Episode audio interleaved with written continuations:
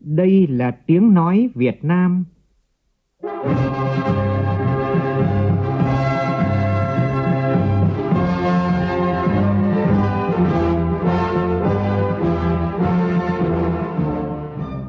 là tiếng nói Việt Nam, phát thanh từ Hà Nội, thủ đô nước Cộng hòa xã hội chủ nghĩa Việt Nam.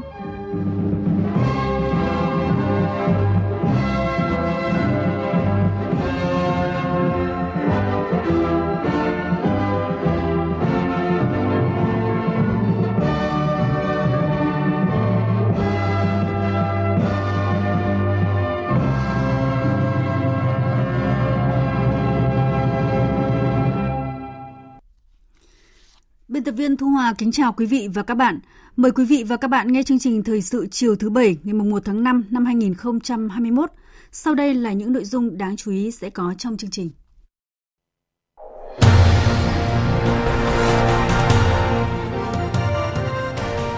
Tỉnh Hà Nam ghi nhận thêm 3 trường hợp dương tính với SARS-CoV-2. Địa phương này quyết định thực hiện các biện pháp cách ly xã hội đối với xã Đạo Lý từ 13 giờ chiều nay theo chỉ thị 16 của Thủ tướng Chính phủ.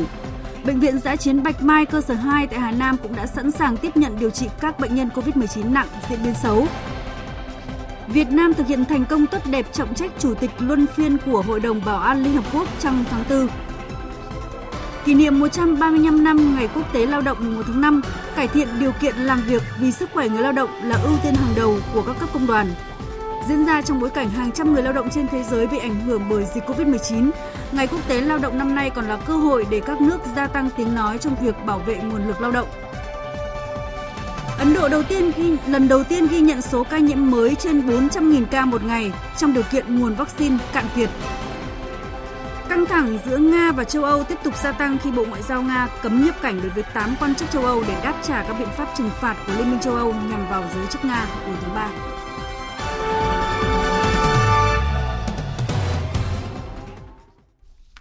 Bây giờ là nội dung chi tiết.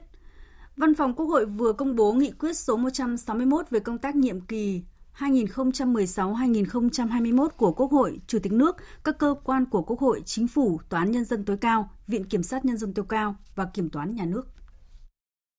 Theo đó, Quốc hội cơ bản tán thành kết quả đã đạt được, hạn chế, nguyên nhân và bài học kinh nghiệm được nêu trong các báo cáo công tác nhiệm kỳ 2016-2021 của Quốc hội, Chủ tịch nước, Ủy ban Thường vụ Quốc hội, Chính phủ, Hội đồng Dân tộc, các ủy ban của Quốc hội, Tòa án Nhân dân tối cao, Viện Kiểm sát Nhân dân tối cao và Kiểm toán Nhà nước.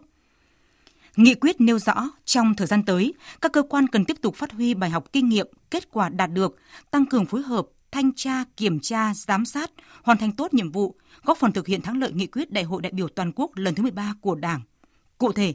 Quốc hội, các cơ quan của Quốc hội, các đoàn đại biểu Quốc hội, các vị đại biểu Quốc hội tiếp tục đổi mới, cải tiến, nâng cao chất lượng, hiệu lực, hiệu quả hoạt động, phát huy dân chủ, chủ động, sáng tạo, công khai, minh bạch, bảo đảm Quốc hội thực sự là cơ quan đại biểu cao nhất của nhân dân, cơ quan quyền lực nhà nước cao nhất của nước Cộng hòa xã hội chủ nghĩa Việt Nam. Tiếp tục nghiên cứu đổi mới tổ chức bộ máy, phương thức hoạt động của Quốc hội nhằm nâng cao tính chuyên nghiệp hiện đại kịp thời thể chế hóa nghị quyết Đại hội đại biểu toàn quốc lần thứ 13 của Đảng và sửa đổi, bổ sung ban hành các luật mới để bảo đảm thi hành hiến pháp năm 2013 tạo cơ sở pháp lý đồng bộ cho việc tiếp tục xây dựng và hoàn thiện nhà nước pháp quyền xã hội chủ nghĩa, đổi mới nâng cao hiệu lực, hiệu quả hoạt động bộ máy nhà nước, phát huy dân chủ và quyền làm chủ của nhân dân. Tiếp tục đổi mới, nâng cao hiệu lực, hiệu quả hoạt động giám sát, đặc biệt là tăng cường giám sát việc thi hành hiến pháp, luật, pháp lệnh, nghị quyết, hoạt động của các cơ quan trong bộ máy nhà nước, những vấn đề lớn quan trọng hoặc bức xúc trong xã hội. Nâng cao chất lượng quyết định các vấn đề quan trọng của đất nước, tăng cường năng lực dự báo với tầm nhìn dài hạn, tổng thể, nhất là các vấn đề về kinh tế vĩ mô, tài chính, ngân sách nhà nước, đầu tư công, định hướng giải pháp thúc đẩy phát triển kinh tế xã hội, các dự án quan trọng quốc gia, chương trình mục tiêu quốc gia, ra soát chuẩn hóa các quy định về xem xét, quy định các vấn đề quan trọng của đất nước, xác định rõ vai trò trách nhiệm của các cơ quan, tổ chức cá nhân trong thực hiện nghị quyết của Quốc hội về các vấn đề quan trọng. Chủ tịch nước tiếp tục phát huy vai trò là người đứng đầu nhà nước, thay mặt nước Cộng hòa xã hội chủ nghĩa Việt Nam về đối nội và đối ngoại, thực hiện nhiệm vụ thống lĩnh lực lượng vũ trang nhân dân, Chủ tịch Hội đồng Quốc phòng và An ninh, đẩy mạnh xây dựng, củng cố và phát huy sức mạnh của khối đại đoàn kết toàn dân tộc,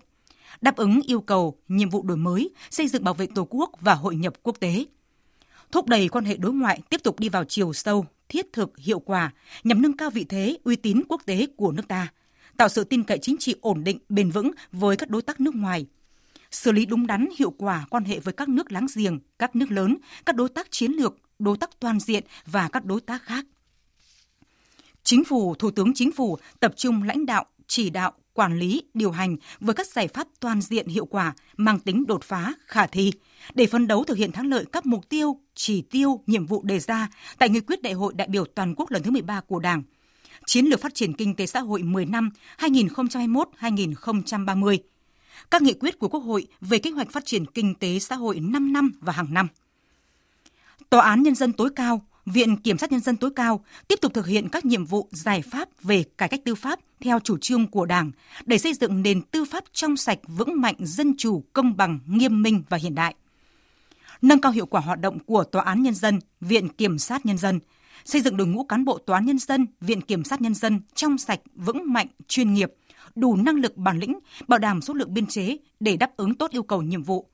Thường xuyên kiểm tra, thanh tra nội bộ, tăng cường kỷ luật kỳ cương, kịp thời phát hiện và xử lý nghiêm các sai phạm tiêu cực trong hoạt động tư pháp. Kiểm toán nhà nước thực hiện tốt nhiệm vụ là cơ quan kiểm toán việc quản lý sử dụng tài chính công, tài sản công, hoạt động độc lập, chỉ tuân theo pháp luật và là công cụ hữu hiệu của nhà nước trong kiểm tra, giám sát việc quản lý sử dụng tài chính công và tài sản công. Nghị quyết cũng kêu gọi đồng bào và chiến sĩ cả nước tiếp tục phát huy truyền thống yêu nước, ý thức tự lực tự cường, nắm bắt thời cơ, vượt qua thách thức, nỗ lực phấn đấu thực hiện thắng lợi nghị quyết Đại hội đại biểu toàn quốc lần thứ 13 của Đảng, tổ chức thành công cuộc bầu cử đại biểu Quốc hội khóa 15 và đại biểu Hội đồng Nhân dân các cấp nhiệm kỳ 2021-2026. Giữ vững ổn định chính trị, đẩy mạnh toàn diện, đồng bộ, công cuộc đổi mới, công nghiệp hóa, hiện đại hóa, phát triển kinh tế xã hội, nâng cao đời sống nhân dân – giữ vững môi trường hòa bình, ổn định, xây dựng và bảo vệ vững chắc Tổ quốc Việt Nam xã hội chủ nghĩa.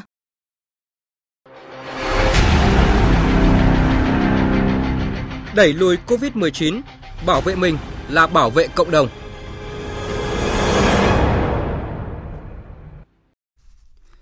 Thưa quý vị và các bạn, tỉnh Hà Nam đã ghi nhận thêm 3 trường hợp dương tính với SARS-CoV-2. Đây là thông tin được đưa ra tại cuộc họp Ban chỉ đạo phòng chống COVID-19 của tỉnh Hà Nam vào chiều nay. Các ca dương tính mới được ghi nhận đều ở thôn Thọ Lão, xã Đạo Lý, huyện Lý Nhân. Như vậy, đến chiều nay, tỉnh Hà Nam đã ghi nhận 10 trường hợp mắc COVID-19 tại 3 xã của huyện Lý Nhân gồm Đạo Lý, Bắc Lý và Trân Lý. Đến nay, các lực lượng chức năng của tỉnh Hà Nam đã tổ chức điều tra truy vết được 521 trường hợp tiếp xúc gần F1 và 1.559 trường hợp F2. Tổng số mẫu xét nghiệm lấy là hơn 1.920 mẫu, trong đó số mẫu cho kết quả dương tính là 10, 1.233 mẫu có kết quả âm tính và 683 mẫu đang chờ kết quả. Ủy ban nhân dân tỉnh Hà Nam đã quyết định thực hiện các biện pháp cách ly xã hội đối với xã Đạo Lý từ 13 giờ chiều nay theo chỉ thị số 16 của Thủ tướng Chính phủ, thực hiện các biện pháp giãn cách xã hội, hạn chế tập trung đông người đối với xã Bắc Lý và Trân Lý cũng từ 13 giờ chiều nay. Bệnh viện giã chiến Bạch, Hạ, Bạch Mai cơ sở 2 tại Hà Nam cũng đã hoàn thành tất cả các công việc liên quan đến xét nghiệm chẩn đoán COVID-19 và sẵn sàng tiếp nhận điều trị các bệnh nhân COVID-19 nặng, diễn biến xấu. Bệnh viện giã chiến tại Bạch Mai cơ sở 2 đã có 500 giường bệnh với máy móc trang thiết bị hệ thống oxy. Trong đó có 30 giường cấp cứu hồi sức áp dụng đầy đủ kỹ thuật cao từ máy tim phổi nhân tạo ECMO, máy thở để phục vụ cho người bệnh. Theo giáo sư tiến sĩ Nguyễn Quang Tuấn, giám đốc bệnh viện Bạch Mai, Chiều nay, tỉnh Hà Nam chuyển các bệnh nhân F1 nguy cơ cao như người lớn tuổi, có bệnh lý nền, trẻ em về điều trị và theo dõi tại bệnh viện giã chiến. Hiện bệnh viện giã chiến có 5 kíp bác sĩ theo các chuyên khoa cấp cứu, điều trị tích cực, truyền nhiễm, tim mạch và nhì. Trước việc xuất hiện các ca lây nhiễm COVID-19 trong cộng đồng, các địa phương đang nhanh chóng khoanh vùng truy vết, cách ly, tăng cường phòng chống dịch. Tại Hưng Yên, hôm nay tiểu đoàn phòng hóa đã hoàn thành phun khử khuẩn đợt 1 với gần 100 kg hóa chất dung dịch chloramin B để tiêu độc khử trùng cho các thôn trong xã Tiên Tiến, huyện Phù Cử. Phun sát khuẩn ở tất cả các tuyến đường giao thông thuộc ba thôn Hoàng Xá, Hoàng Cáp và Nại Khê. Trong đó, thôn Hoàng Xá đã được phong tỏa ngay sau khi phát hiện hai ca dương tính với SARS-CoV-2. Hai thôn còn lại đang thực hiện giãn cách xã hội. Theo thông tin từ Trung tâm Kiểm soát Bệnh tật tỉnh Sơn La, 4 mẫu bệnh phẩm của các trường hợp ở bản Kho Lao Dưới, xã Triềng Công, huyện Mường La, tỉnh Sơn La, đi cùng chuyến xe khách có bệnh nhân dương tính với SARS-CoV-2 của tỉnh Hà Nam đã được lấy mẫu xét nghiệm và đều có kết quả âm tính lần một. Theo ông Phạm Duy Tuyến, Giám đốc Trung tâm Kiểm soát Bệnh tật tỉnh Hải Dương, tất cả 12 người ở Hải Dương đi cùng chuyến bay VG3613 ngày 7 tháng 4 với bệnh nhân 2899, trú tại huyện Lý Nhân, tỉnh Hà Nam, đều cho kết quả xét nghiệm âm tính lần một với SARS-CoV-2. Những người vừa nêu trú tại các huyện Tứ Kỳ, Nam Sách, Cẩm Giàng, Kim Thành, Thanh Miện, Gia Lộc, Ninh Giang, thành phố Chí Linh và thị xã Kinh Môn – có 59 trường hợp tiếp xúc với 12 người trên F2 cũng đã cho kết quả xét nghiệm âm tính lần một. Thông tin từ Sở Y tế tỉnh Tuyên Quang cho biết cả 4 trường hợp F1 có liên quan đến 2 ca bệnh 2927 và 2928 là công nhân tại khu công nghiệp Bắc Thăng Long, Hà Nội đều đã có kết quả xét nghiệm âm tính lần một với SARS-CoV-2. Sáng nay, bác sĩ Nguyễn Văn Sáu, Giám đốc Trung tâm Kiểm soát Bệnh tật tỉnh Bình Phước cho biết, liên quan đến các trường hợp đi cùng với chuyến bay có ca dương tính với SARS-CoV-2, hiện tại đã làm 57 mẫu xét nghiệm F1 và F2, kết quả đều âm tính. Sở Y tế tỉnh Hà Tĩnh thông báo, qua xét nghiệm các công dân cách ly tại khu cách ly tập trung tại ký túc xá Michaco, thị xã Kỳ Anh, tỉnh Hà Tĩnh, ghi nhận 3 trường hợp dương tính lần đầu với SARS-CoV-2. Đây là ba trường hợp trong một gia đình đều trú tại thành phố Thanh Hóa, tỉnh Thanh Hóa. Cả ba từ nước ngoài làm thủ tục nhập cảnh qua cửa khẩu quốc tế Cầu Treo. Hiện các lực lượng chức năng tiến hành khử khuẩn khu vực cách ly tập trung khu ký túc xá Michaco, đồng thời đưa 3 trường hợp dương tính với SARS-CoV-2 đến Bệnh viện Đa khoa khu vực cửa khẩu quốc tế Cầu Treo để điều trị. Cùng với khoanh vùng truy vết, các địa phương cũng đang tăng cường các biện pháp phòng chống dịch ở mức cao nhất.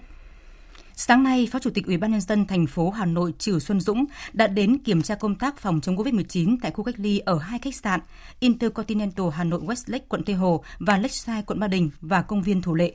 Trước nguy cơ dịch bệnh xâm nhập sau kỳ nghỉ lễ, Phó Chủ tịch Ủy ban nhân dân thành phố đề nghị quận Ba Đình cũng như các địa phương khác cần quán triệt đến các phường, tổ dân phố để sẵn sàng nắm bắt tình hình người dân quay trở về thành phố sau kỳ nghỉ. Yêu cầu người dân khai báo y tế bắt buộc phục vụ truy vết khi có ca dương tính với SARS-CoV-2. Tỉnh Bà Rịa Vũng Tàu đã quyết định dừng các hoạt động kinh doanh karaoke, quán bar, vũ trường, bi club từ 16 giờ chiều nay.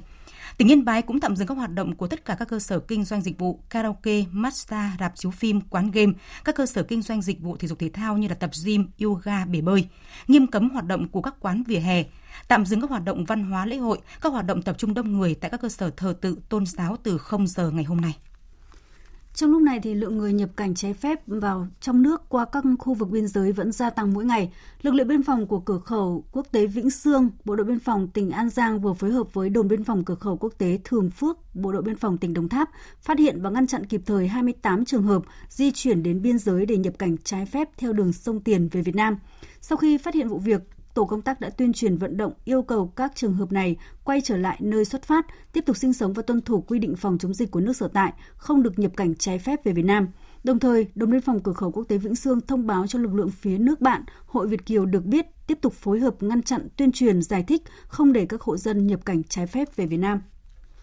Theo ghi nhận của phóng viên Đài Tiếng nói Việt Nam tại thành phố Hồ Chí Minh, tại một số địa điểm vui chơi tại thành phố hôm nay, lượng người đến tham quan ít hơn so với thời điểm nghỉ trước lễ, hầu hết các địa điểm tham quan du lịch tại thành phố, người dân đều tuân thủ việc đeo khẩu trang để phòng chống dịch COVID-19 trong kỳ nghỉ lễ. Một số địa điểm tham quan như khu du lịch văn hóa Suối Tiên, công viên Đầm Sen, lượng khách đều giảm mạnh, chỉ khoảng từ 8.000 đến 10.000 khách tính đến sáng nay.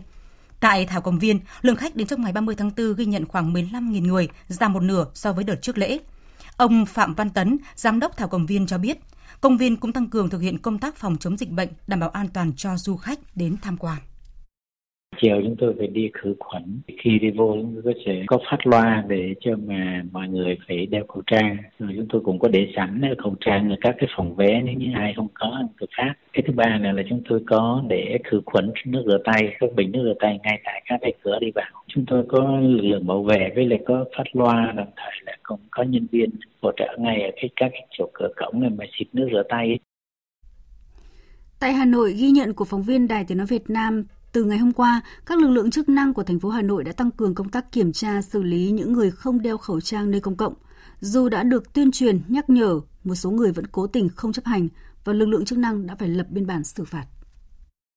Công an quận Hoàn Kiếm phối hợp với các lực lượng chức năng bố trí chốt tại nhiều điểm để nhắc nhở người dân đeo khẩu trang, đồng thời dùng xe lưu động di chuyển qua các tuyến phố để tuyên truyền người dân thực hiện nghiêm các biện pháp phòng chống dịch bệnh theo khuyến cáo của ngành chức năng. Mặc dù vậy, vẫn có một vài người dân không đeo khẩu trang hoặc kéo khẩu trang xuống dưới cằm. Tại chốt kiểm soát của Công an quận Hoàn Kiếm, một số trường hợp người dân lơ là với dịch bệnh, không đeo khẩu trang khi ra đường đã bị xử phạt. Lý do mà những người vi phạm đưa ra thường là quên hoặc do thời tiết nóng. Nóng quá cháu bỏ qua và cháu đã quên không đeo. Các chú ờ, nhắc nhở là những nơi công cộng là chúng ta phải đeo khẩu trang. Rất là hợp lý ạ, bảo vệ cho mình và cộng đồng ạ.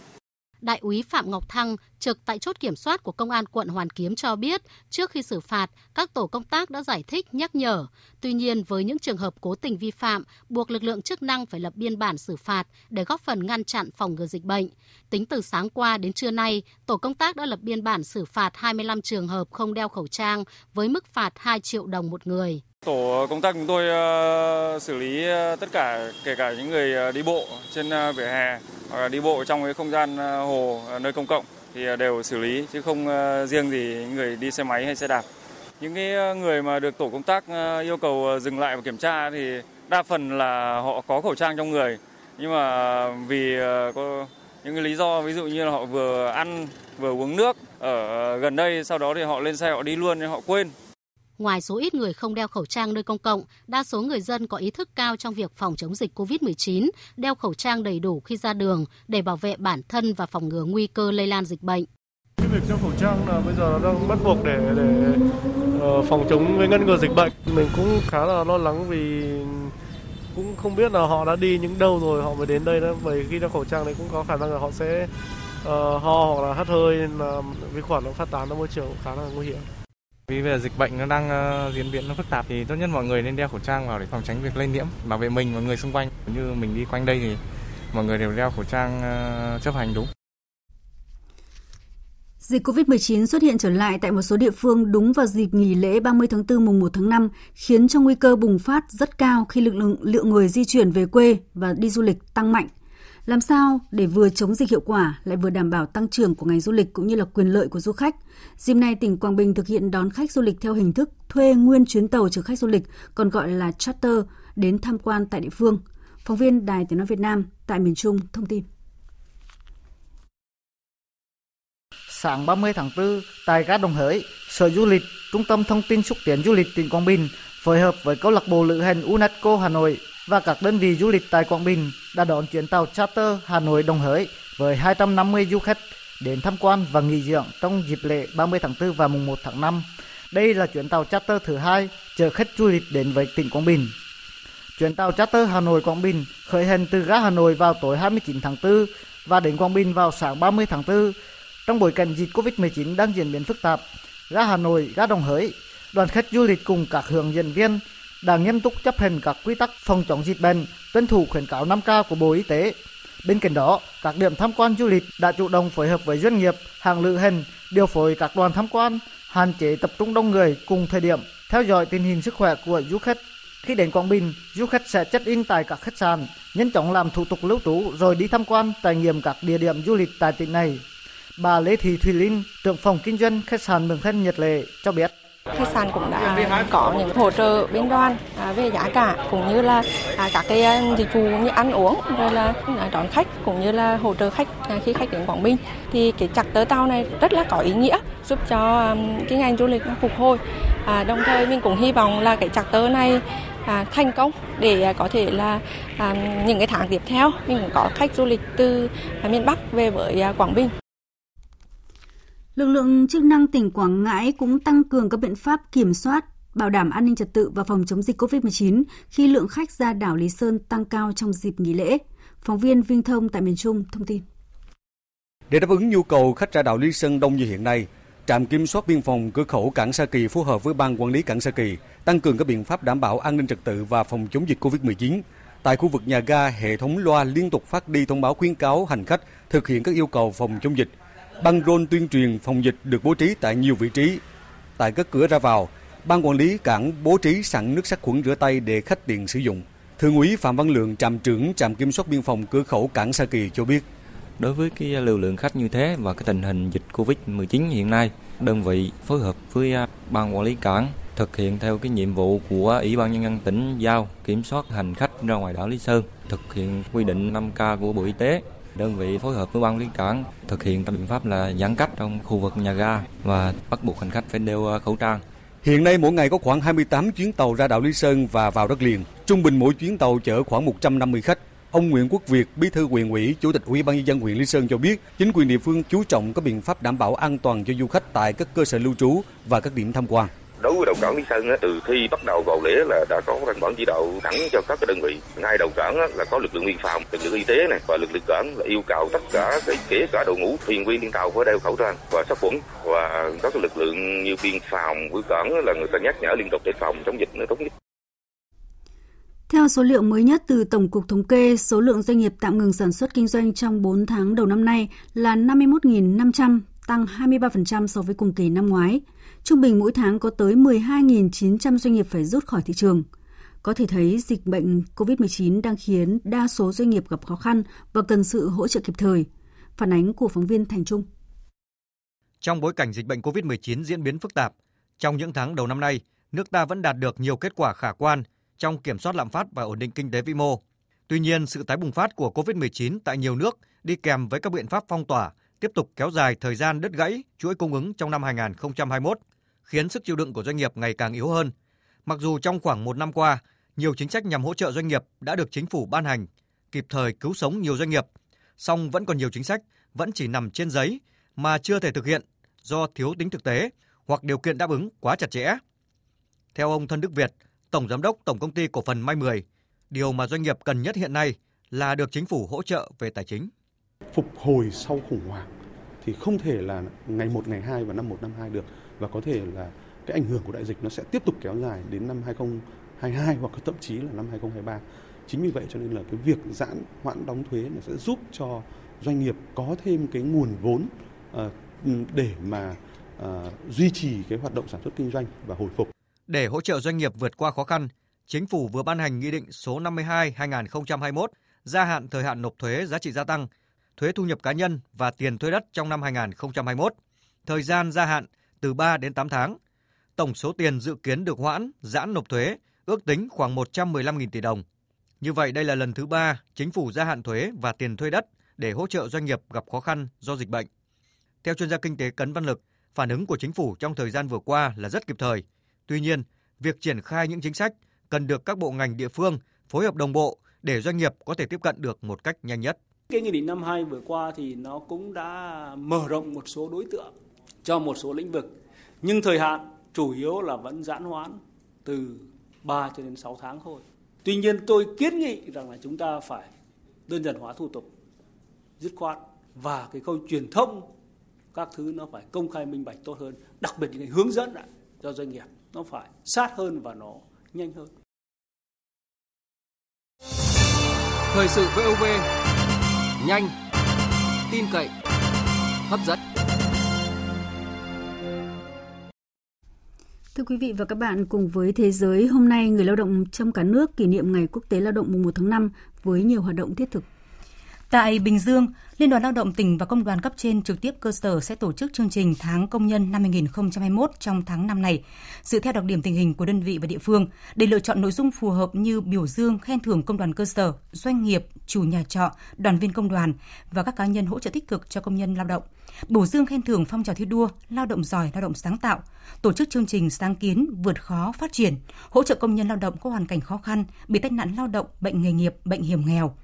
Nhân tháng công nhân năm nay, Liên đoàn Lao động tỉnh Kiên Giang thăm hỏi tặng quà cho đoàn viên, người lao động có hoàn cảnh khó khăn, bệnh tật, bệnh nghề nghiệp, tai nạn lao động, phối hợp với doanh nghiệp chăm lo tốt đời sống vật chất tinh thần cho người lao động, tặng nhà, máy ấm công đoàn cho đoàn viên khó khăn về nhà ở và thực hiện chương trình phúc lợi đoàn viên. Trước ảnh hưởng của dịch bệnh COVID-19, việc đảm bảo quyền lợi và quan tâm chăm lo cho đời sống công nhân lao động càng được Liên đoàn Lao động thành phố Hải Phòng chú trọng đẩy mạnh. Tin của phóng viên Thanh Nga thường trú tại khu vực Đông Bắc. Liên đoàn Lao động các quận huyện của thành phố Hải Phòng đã tổ chức nhiều hoạt động hỗ trợ công nhân lao động như tặng khẩu trang, nước sát khuẩn, tặng quà, vận động chủ nhà trọ giảm giá thuê nhà cho công nhân ở xa, vân vân.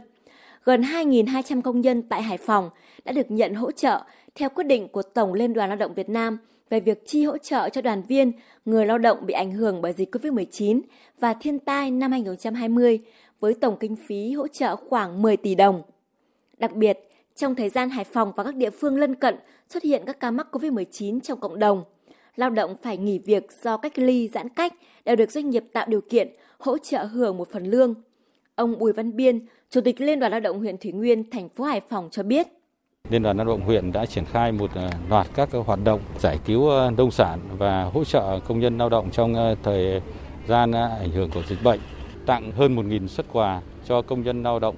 Chúng tôi cũng đã phối hợp với công thương và công đoàn khu kinh tế đến thăm và chuyển các phần quà đến ờ, cho toàn bộ đội ngũ công nhân lao động trong thời gian bị giãn cách và phong tỏa không đi làm được. Ngoài ra thì chúng tôi cũng xin kinh phí hỗ trợ của Liên đoàn Lao động phố để xây dựng nhà máy ấm công đoàn trên địa bàn huyện. Trên thế giới, số người lao động bị mất việc do ảnh hưởng của dịch COVID-19 tiếp tục tăng. Theo số liệu của năm ngoái, 255 triệu việc làm toàn thời gian đã bị mất. Con số này tăng gần gấp 4 lần so với việc làm bị giảm sút trong thời kỳ khủng hoảng kinh tế toàn cầu năm 2009. Điều này cho thấy đại dịch COVID-19 khiến cho thị trường việc làm và người lao động trên toàn thế giới phải đối mặt với những thách thức chưa từng có. Ngày Quốc tế Lao động mùng 1 tháng 5 năm nay là cơ hội để các nước gia tăng tiếng nói trong việc bảo vệ nguồn lực lao động trong đại dịch. Biên tập viên Phạm Hà thông tin. Hệ lụy của cơn bão COVID-19 là rất nghiêm trọng khi số lượng người mất việc làm tăng cao báo động. Theo Tổ chức Lao động Quốc tế, dịch COVID-19 đã gây ra cuộc khủng hoảng trầm trọng nhất mà thị trường việc làm toàn cầu phải trải qua kể từ thời kỳ đại suy thoái những năm 1930. Ở một khía cạnh khác, đại dịch cũng gây ra những rủi ro đáng kể, đe dọa sự an toàn và sức khỏe của người lao động. Mất việc làm thời gian dài cũng dẫn tới những hệ lụy cho người lao động như mất đi kỹ năng, tài năng và năng lượng, gây tổn thất cho gia đình và xã hội. Tổng Giám đốc Tổ chức Lao động Quốc tế We Rider cho rằng đây thực sự là một nguy cơ thực tiễn về một thế hệ mất định hướng do tác động của đại dịch COVID-19. Thiệt hại là rất lớn và có sự phân bổ không đồng đều giữa các vùng, giữa các lĩnh vực khác nhau của lực lượng lao động. Những người dễ bị tổn thương nhất là những người bị ảnh hưởng nặng nề nhất. Năm thứ hai, thế giới đón Ngày Quốc tế Lao động trong bối cảnh dịch COVID-19 vẫn đang hoành hành. Tổ chức Lao động Quốc tế kêu gọi tập trung vào những chiến lược nhằm bảo vệ việc làm, cũng như tăng cường an toàn và sức khỏe tại nơi làm việc cho người lao động. Qua đó xây dựng khả năng ứng phó với các cuộc khủng hoảng y tế tương tự có thể xảy ra trong tương lai. Theo đó, các quốc gia cần phải hỗ trợ đặc biệt cho những nhóm và lĩnh vực phải chịu tác động nghiêm trọng nhất, cũng như những nhóm có thể tạo nhiều việc làm một cách nhanh chóng. Các nước nghèo hơn có ít nguồn lực để thúc đẩy phục hồi thị trường việc làm hơn cũng cần được hỗ trợ. Trong bối cảnh dịch COVID-19 vẫn còn diễn biến phức tạp, nhân ngày quốc tế lao động, các quốc gia cũng đưa ra các giải pháp thông điệp để bảo vệ người lao động trong đại dịch. Tổng thống Cộng hòa Ireland Michael Higgins nhấn mạnh một số bài học cần rút ra từ đại dịch. Trước hết là tầm quan trọng của cộng đồng, sự quan tâm và đoàn kết lẫn nhau ở quy mô quốc gia và quốc tế. Tại Ireland, chúng tôi đã thấy nhiều ví dụ về cách mọi người hỗ trợ lẫn nhau. Ở phạm vi quốc gia, chúng ta đã thấy làm thế nào để chính phủ có thể huy động các nguồn lực của mình một cách hiệu quả để đảm bảo rằng tất cả các thành viên của xã hội đều được bảo vệ. Tuy nhiên, về khía cạnh quan trọng nhất, sự đoàn kết ở cấp độ toàn cầu cần phải được củng cố và tăng cường hơn nữa. Thưa quý vị và các bạn, ở nước ta, các hoạt động kỷ niệm Ngày Quốc tế Lao động không chỉ thể hiện cam kết mạnh mẽ bảo vệ quyền và lợi ích hợp pháp chính đáng của người lao động, mà còn là dịp để khơi dậy niềm tự hào, bồi đắp, củng cố niềm tin của nhân dân, công nhân viên chức lao động đối với Đảng, tổ chức công đoàn, đây cũng là dịp để cấp ủy, chính quyền các cấp, tổ chức công đoàn Việt Nam cùng nhìn lại các hoạt động của mình hướng về công nhân, sát cánh cùng công nhân lao động về những việc đã làm được và những giải pháp mới để xây dựng giai cấp công nhân thực sự vững mạnh, thực sự là lực lượng nòng cốt trong lao động sản xuất, chung tay đưa đất nước ta trở thành nước phát triển có thu nhập cao vào năm 2045 mà nghị quyết Đại hội toàn quốc lần thứ 13 của Đảng đã đề ra.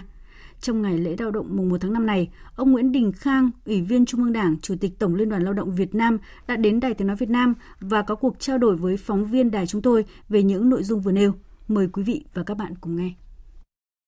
Xin chào và cảm ơn đồng chí Nguyễn Đình Khang đã nhận lời tham gia chương trình cùng chúng tôi. Phát triển trong ờ, giai cấp công nhân, lực lượng công nhân, người ờ, lao động trong giai đoạn mới này cũng gặp rất là nhiều thách thức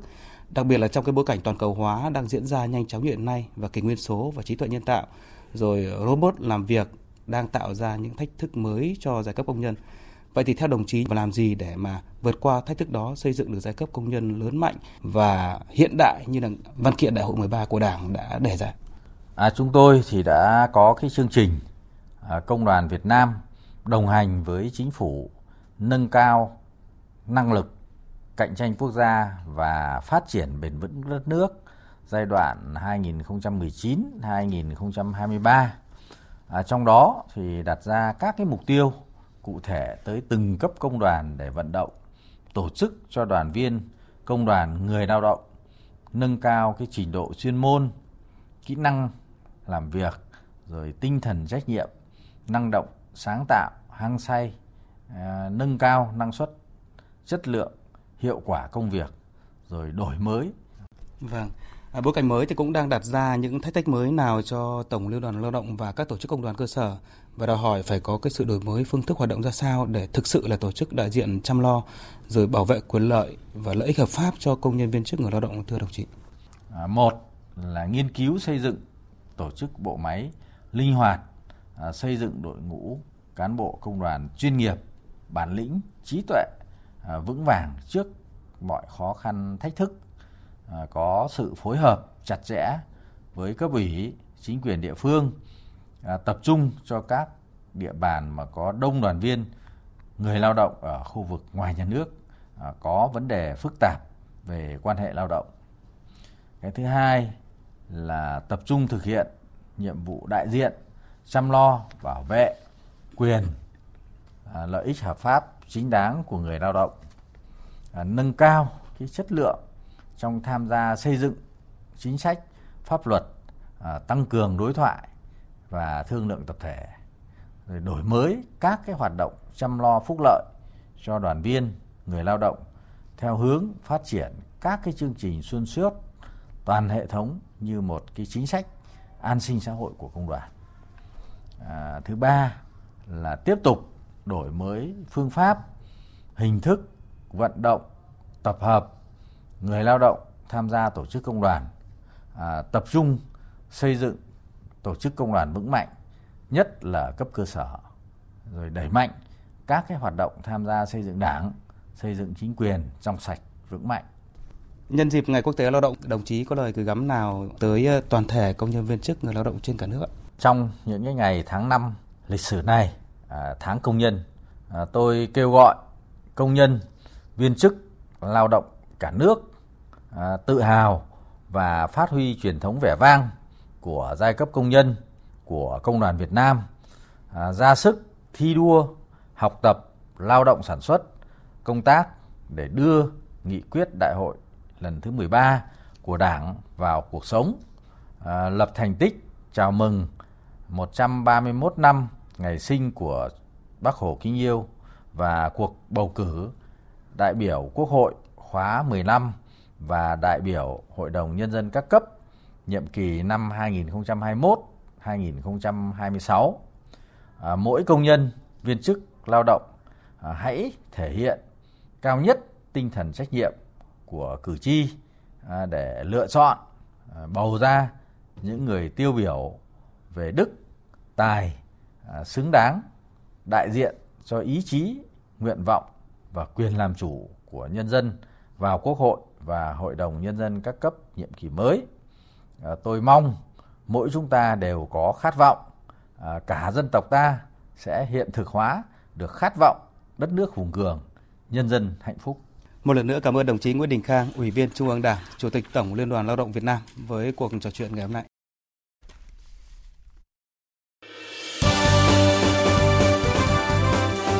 Thời sự tiếng nói Việt Nam. Thông tin nhanh Bình luận sâu Tương tác đa chiều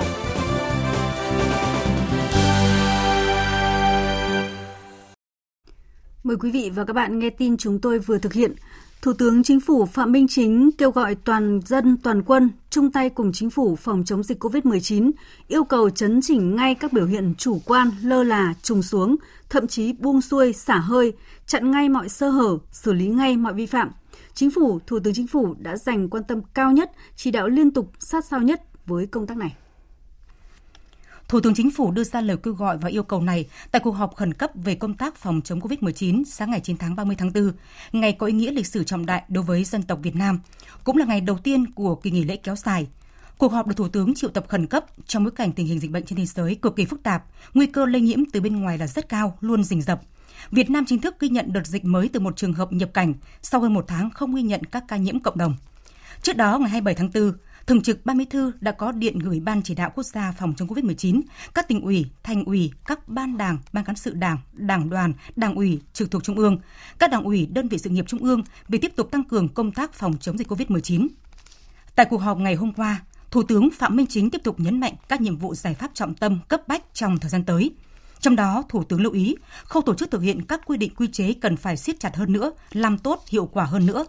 Thủ tướng nhấn mạnh việc xem xét kiểm điểm trách nhiệm, xử lý nghiêm các cơ quan, đơn vị, địa phương, cá nhân lơ là, chủ quan, mất cảnh giác và thực hiện không đúng các quy định trong phòng chống dịch để dịch bệnh lây lan ra cộng đồng. Bởi chỉ một người lơ là, cả xã hội vất vả. Theo Thủ tướng vừa qua, có nơi có lúc người đứng đầu cũng chưa thực sự tập trung lãnh đạo chỉ đạo nên tình hình có những sơ hở. Do đó phải xem xét xử lý nghiêm minh trách nhiệm của người đứng đầu nếu để xảy ra dịch theo quy định của Đảng và pháp luật của nhà nước với tinh thần hết sức khách quan, công bằng và hợp lý. Thủ tướng Chính phủ kêu gọi toàn thể đồng bào và chiến sĩ cả nước chung tay với chính phủ, nỗ lực cao nhất, cắt lại việc chưa cần thiết, ngay lập tức thực hiện các quy định của chính phủ, của Ban chỉ đạo quốc gia, các cấp chính quyền, các cơ quan chức năng trong phòng chống dịch vì sức khỏe của mỗi cá nhân, vì sức khỏe của cộng đồng, vì lợi ích quốc gia và dân tộc. Nhìn lại những chỉ đạo liên tiếp gần đây của chính phủ, thủ tướng chính phủ, ban chỉ đạo quốc gia có thể khẳng định tình hình dịch bệnh hiện nay là tình huống đã được chính phủ, thủ tướng chính phủ dự kiến trong bối cảnh làn sóng COVID-19 đang hoành hành dữ dội ở nhiều nước láng giềng và trong khu vực. Chính phủ, Thủ tướng Chính phủ đã chỉ đạo sẵn sàng ở mức cao nhất để phòng chống dịch, theo tinh thần bất luận tình huống nào cũng sẵn sàng các kế hoạch để ứng phó. Tại tất cả các cuộc họp với các bộ, cơ quan kể từ khi nhậm chức, Thủ tướng Phạm Minh Chính đều nhắc tới yêu cầu nâng cao cảnh giác, siết chặt đội ngũ quyết liệt triển khai các giải pháp phòng chống dịch. Thủ tướng phân công Phó Thủ tướng Thường trực Trương Hòa Bình trực tiếp kiểm tra công tác chống dịch tại các tỉnh biên giới Tây Nam và thành phố Hồ Chí Minh, trung tâm kinh tế lớn nhất cả nước. Phó Thủ tướng Vũ Đức Đam, trưởng ban chỉ đạo quốc gia đã yêu cầu các bộ, cơ quan sẵn sàng đáp ứng tình huống dịch bùng phát, chuẩn bị cho tình huống có 30.000 người mắc bệnh.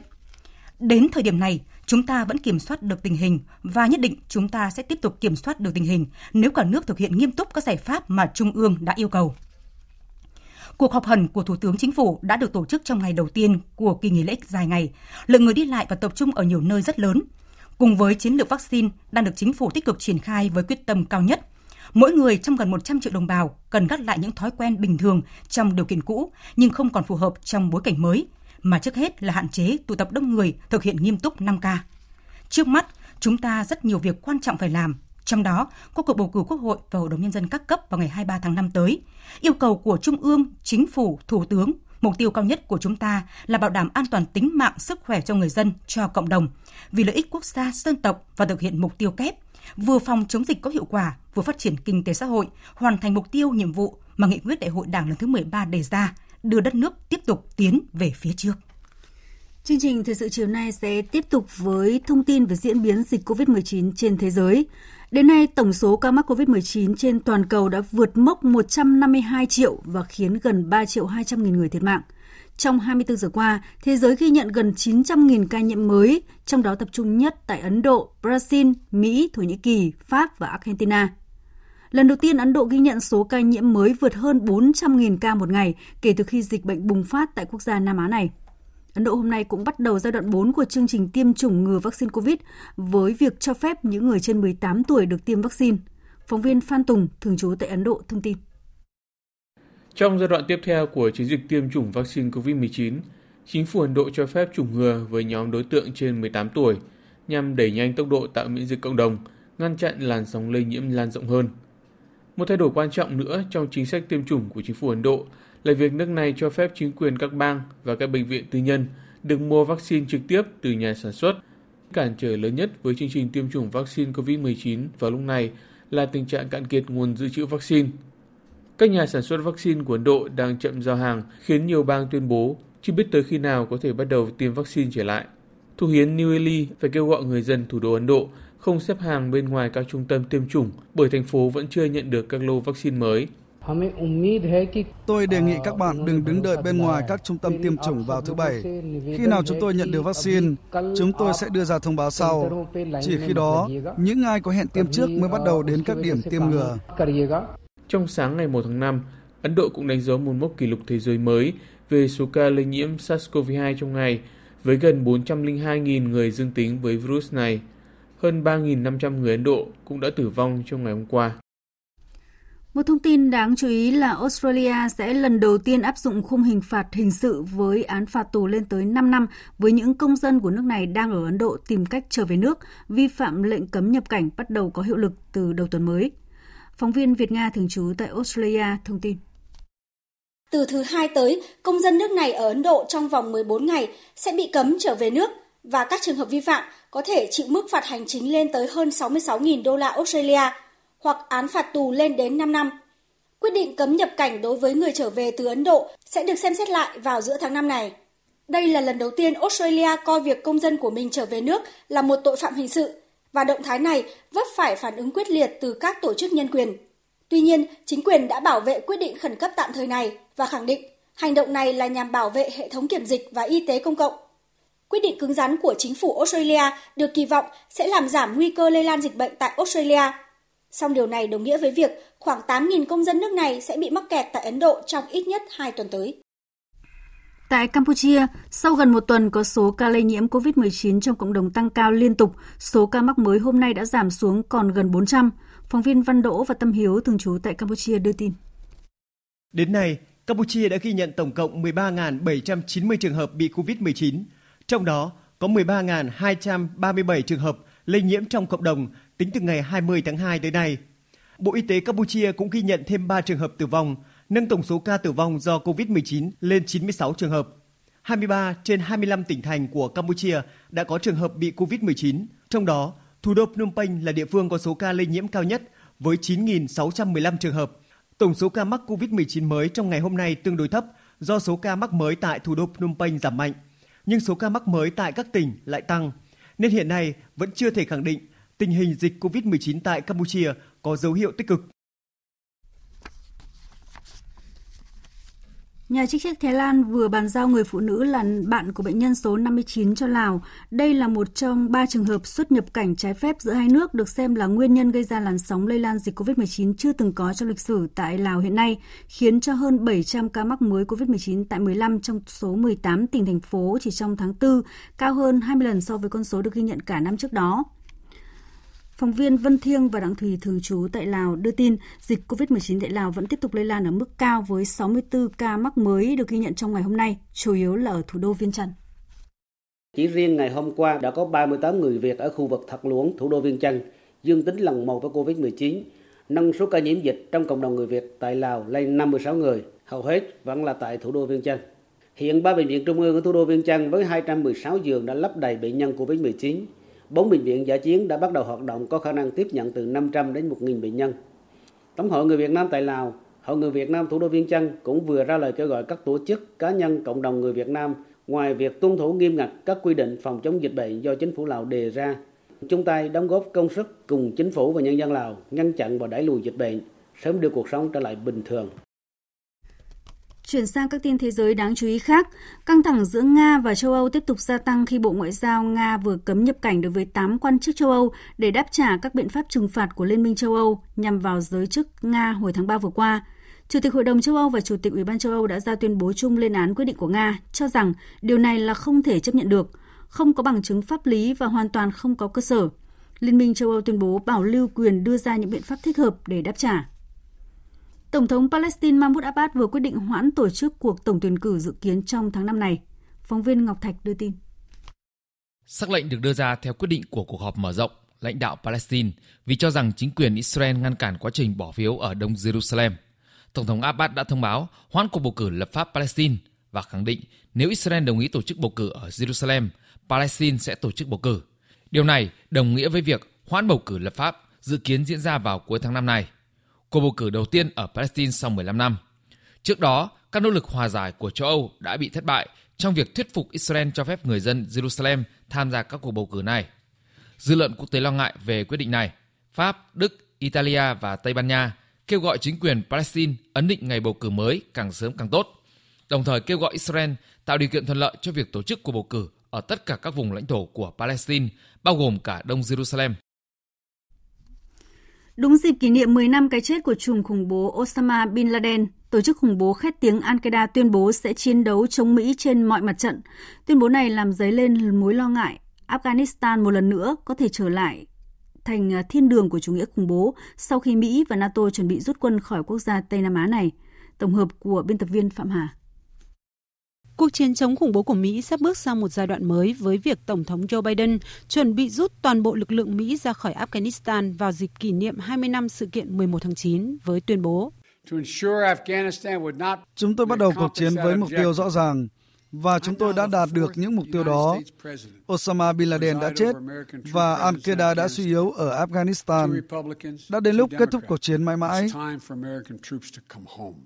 Rồi gáo nước lạnh vào những tuyên bố của Mỹ đúng 10 năm trùm khủng bố Al-Qaeda Osama Bin Laden bị đặc vụ Mỹ tiêu diệt. Hai thành viên thuộc tổ chức khủng bố này cho biết sẽ tiếp tục cuộc chiến chống Mỹ trên mọi mặt trận. Tuyên bố được đưa ra sau khi truyền thông đưa tin tổ chức này có thủ lĩnh mới, được đánh giá là nguy hiểm và quyền lực hơn cả Osama Bin Laden. Điều đáng lo ngại nhất là Al-Qaeda tuyên bố kế hoạch trở lại bằng cách hợp tác một lần nữa với Taliban. Theo đánh giá của giới chuyên gia, với tuyên bố mới nhất của mình, Al-Qaeda có thể đang phấn chấn trước quyết định rút quân của Mỹ, nhưng cũng có thể là cách đánh lạc hướng dư luận sau những thất bại gần đây. Điều quan trọng là nếu Taliban giữ cam kết với Mỹ theo thỏa thuận hòa bình đã đạt được, tất cả những tuyên bố này chỉ là luận điệu tuyên truyền của Al-Qaeda. Và ngược lại, cuộc chiến hao tiền tốn của kéo dài nhiều năm qua của Mỹ và các đồng minh sẽ vô ích với việc Afghanistan có thể một lần nữa trở thành thiên đường của chủ nghĩa khủng bố.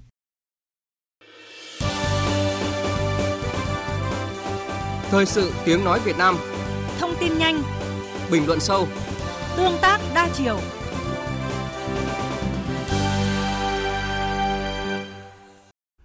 Sáng nay, theo giờ Việt Nam, ngày cuối cùng trong tháng Chủ tịch của Việt Nam, Hội đồng Bảo an Liên Hợp Quốc đã họp trực tuyến nghe Bộ trưởng Ngoại giao thứ hai của Brunei, ngài Eriwan Perhin Yusuf, trên cương vị Chủ tịch ASEAN 2021 thông tin về kết quả hội nghị các nhà lãnh đạo ASEAN ngày 24 tháng 4 vừa qua liên quan tới tình hình Myanmar. Đặc phái viên của Tổng thư ký Liên Hợp Quốc về Myanmar, bà Christine Burkene cũng tham dự và báo cáo tại cuộc họp. Phát biểu tại cuộc họp, Đại sứ Đặng Đình Quý, trưởng phái đoàn Việt Nam tại Liên Hợp Quốc kêu gọi tất cả các bên ở Myanmar chấm dứt bạo lực, kiềm chế các hành vi bạo lực và tiến hành đối thoại, hòa giải vì lợi ích của người dân Myanmar, vì hòa bình và ổn định trong khu vực. Đại sứ cũng kêu gọi cộng đồng quốc tế đóng góp một cách xây dựng để giúp Myanmar ngăn chặn bạo lực và tạo điều kiện cho đối thoại và hòa giải. Đại sứ cũng khẳng định sự ủng hộ đối với đặc phái viên của Tổng thư ký Liên Hợp Quốc và khuyến khích sự bổ trợ lẫn nhau trong công việc của đặc phái viên với công việc ASEAN nhằm thúc đẩy cách tiếp cận toàn diện, hợp tác và mang tính xây dựng trong giải quyết tình hình ở Myanmar hiện nay.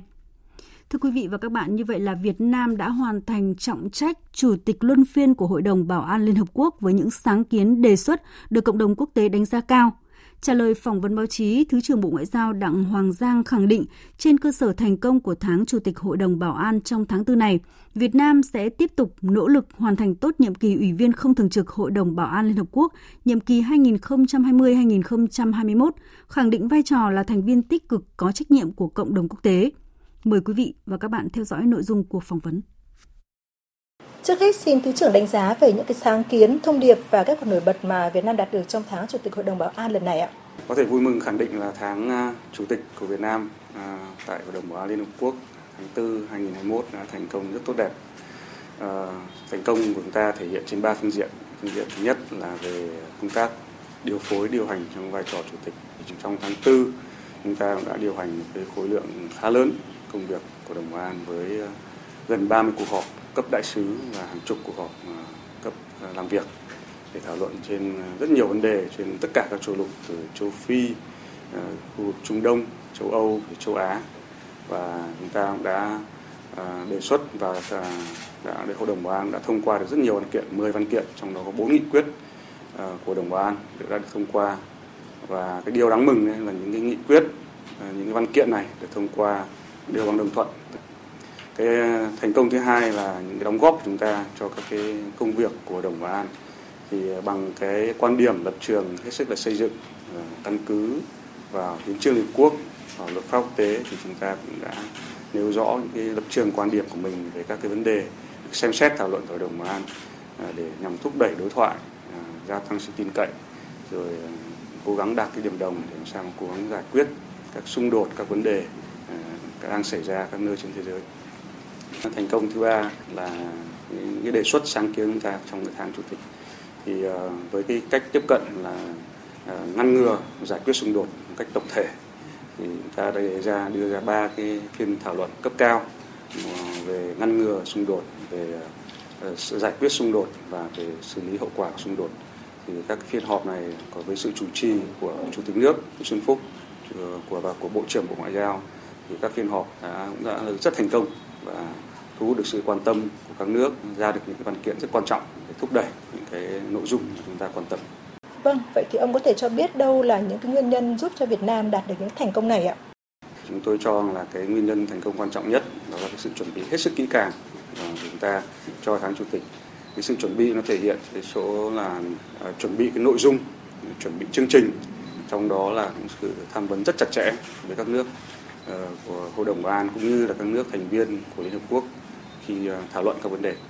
Ờ, cái thứ hai đó là cái sự ủng hộ của, của nước thành viên Hội đồng Bảo an.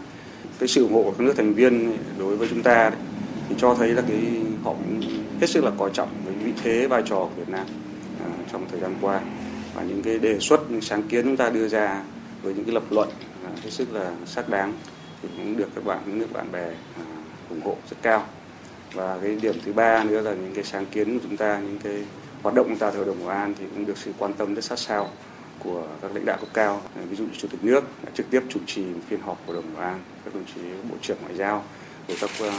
bộ ngành tham gia rất đông đảo Vậy trong cái quá trình chúng ta đảm nhiệm vị trí Chủ tịch Hội đồng Bảo an Liên Hợp Quốc thì có những cái khó khăn thách thức như thế nào và chúng ta đã làm thế nào để vượt qua những cái khó khăn thách thức đó? Thực ra cái vai trò của Chủ tịch thì, thì bản thân khi đảm nhiệm cái vai trò Chủ tịch nó là một cái khó khăn rồi. Ờ, bởi vì ra chúng ta phải điều phối, điều hòa ờ, những cái quan điểm khác nhau của rất nhiều các cái nhóm nước, các nước, trong đó đặc biệt là các nước lớn. Thế thì mỗi một khi mà đàm phán hay là thương lượng một cái vấn đề nào đó, một văn kiện nào đó thì đều có những sự va chạm về quan điểm những cái đây luôn luôn là lời đặt ra và đây luôn luôn là những cái khó khăn thách thức đối với bất kỳ một chủ tịch nào thì tuy nhiên điều đáng mừng là chúng ta đã vượt qua được những khó khăn thách thức đó để đến cuối cùng là trong suốt tháng chủ tịch thì tất cả các nước đều rất đồng thuận và đều rất nhất trí về những cái vấn đề. Và 10 cái văn kiện là được thông qua đều được thông qua với tỷ lệ phiếu là 15 trên 15 uh, tuyệt đối. Trong thời gian còn lại của nhiệm kỳ Ủy viên không thường trực Hội đồng Bảo an thì Việt Nam cần phải làm gì để phát huy các cái thành công đã đạt được trong tháng chủ tịch vừa qua, thưa Thứ trưởng? Ờ, từ nay cho đến hết năm 2021 cũng là còn chặng đường dài trong một cái bối cảnh mà tình hình thế giới khu vực cũng còn nhiều bất ổn và khó lường. Thế thì à, với cái vai trò là một ủy viên không thường trực của Đồng Bảo an Liên Hợp Quốc, thì mong muốn đóng góp vào cái công việc chung của Đồng Bảo an Liên Hợp Quốc nói riêng cũng như của Liên Hợp Quốc nói chung với cái cách là một thành viên tích cực, có trách nhiệm của cộng đồng quốc tế thì chúng ta trong thế giới sẽ nỗ lực tiếp tục cùng các nước à, phấn đấu tìm những giải pháp để làm sao duy trì được cái môi trường hòa bình và an ninh quốc tế thì đây là cái điểm chung mà chúng ta sẽ xuyên suốt mà từ nay cho đến hết năm 2021 chúng ta sẽ phải triển khai. Và trong cái quá trình đó đấy thì tôi thì để cho là cái điểm quan trọng nhất là cố gắng để hội đồng bảo an có một sự đoàn kết đồng thuận để đưa ra các giải pháp. Chứ không nếu mà hội đồng bảo an mà chia rẽ thì rất khó để đi đến giải pháp ờ, thúc đẩy các cái giải pháp để đi đến hòa bình bền vững. Trong các cái giải pháp đó thì chúng ta luôn luôn đề cao cái uh, hiến trương liên hợp quốc của pháp quốc tế nguyên tắc độc lập tự chủ cũng cải thiện công việc nội bộ của nhau trên hết chúng ta mong muốn hội đồng an là sẽ tiếp tục là một cái cơ quan quan trọng nhất trong việc duy trì hòa bình an ninh quốc tế. Xin cảm ơn thứ trưởng. Quý vị và các bạn vừa nghe nội dung phỏng vấn Thứ trưởng Bộ Ngoại giao Đặng Hoàng Giang về kết quả tháng Chủ tịch Hội đồng Bảo an Liên Hợp Quốc của Việt Nam. Tiếp theo là một số thông tin thể thao đáng chú ý.